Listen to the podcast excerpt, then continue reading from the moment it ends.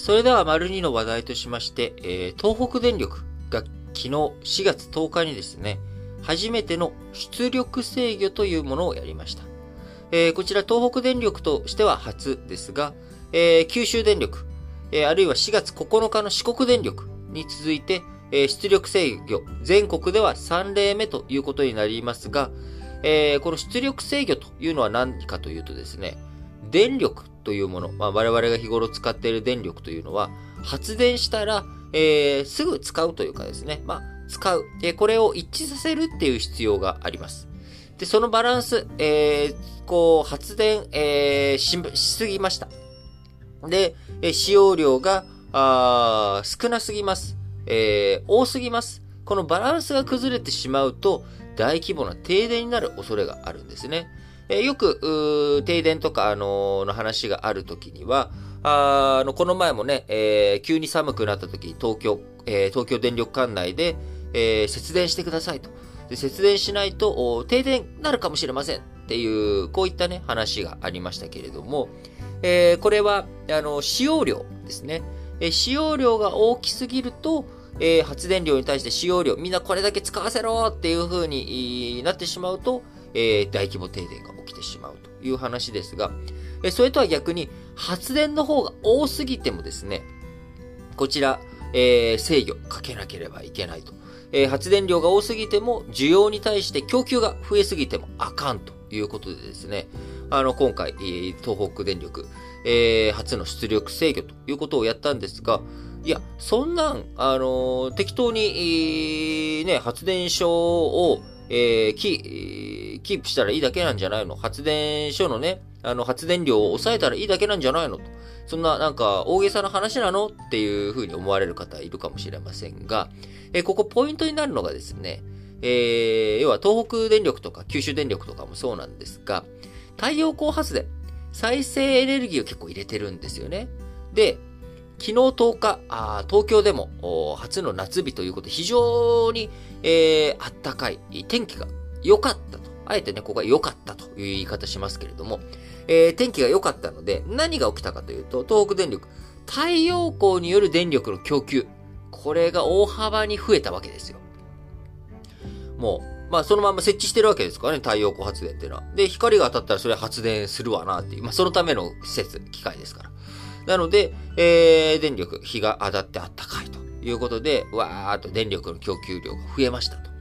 で、電力の供給量増えたんだけど、昨日は日曜日なので、まあ、企業も休み。えしかも天気もいいので、結構皆さんね、家で、えー、巣ごもり需要というよりかは外に出かける方も多かったんじゃないですかね。えー、そうなってくると、電力使われんということで、えー、日が当たっちゃってるから太陽光どんどんどんどん発電するんだけど、使う人がおらんということで、えー、東北電力、午前8時から午後4時までの8時間ですね、えー、日中太陽光発電所などに発電の制御を求める出力制御を初めて行いました。えー、これまではね、大体こういう話聞くときって逆で、えー、こう皆さんあ、節電に協力お願いしますっていう、えー、需要サイド、こちらにね、えー、減らしてっていうお願いだったものが、えー、それは逆転して、えー、発電しないでっていう、そ れもこれ以上電気を作らないでっていう、まあ、こういったあことを、えー、昨日、東北電力したということです。えー、なのでね、これ改めて、要は、あの、節電、こう、電気が足りないっていう時にも、何が問題になるかっていうと、えー、今回のね、えー、この前の、あの、関、関東での東、東京電力の方の、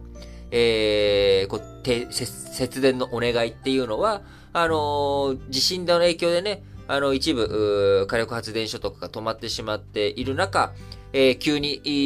季節外れというか、まあ、三寒四温の寒の結構大きいやつが来ちゃったせいで、えー、これちょっとみんなが暖房つけたりとか、あそういったことをするだろうと。それに対して供給が追いつかんという話でしたけれども、えそれもね、他の電力会社から融通を受けたいっていう時にも、えー、寒いから、天気が悪いから、他も余力がそんなないんだと、太陽光発電ね、えー、そんなにうまくいかんからと。いうことで、えー、天気が悪くて冬寒くて、えー、電気が欲しい時には太陽光発電が、えー、動かず、えー、使えず。そして、えー、電気が必要ない天気のいい日。えー、これがね、もっと暑かったら、あの、クーラー需要とかがあるから、太陽光発電と、その、なんだ、えー、太陽光発電で暑くなって、どんどんどんどん太陽光で、えー、電気を作って、で、それをクーラーに使うということになるわけですが、えー、昨日みたいにね、クーラーつけるほどじゃないんだけど、こう、天気がめっちゃよろしいっていう日、えー、こういった時にもですね、え再生可能エネルギーっていうのは、あうまく、うこうね、完璧に、えー、こう、使っとけばいいっていうわけじゃない。作っておけばいいっていうわけじゃなくて、え太陽光発電どういうふうに制御、どういうふうに使っていくのかっていうところ。えー、ここがね、あの再生可能エネルギー、季節や天候によって、えー、電力を地元で賄い、あ、使い切れないケース、あるいは賄いきれないケース。えー、こういうことが、あ今ね、相次ぐというような状況になっており、どういうふうに、え、やっていくのか。え再生可能エネルギーがもし100%になった時にはですね、え非常にここのコントロールが難しくなるということなので、え僕は改めて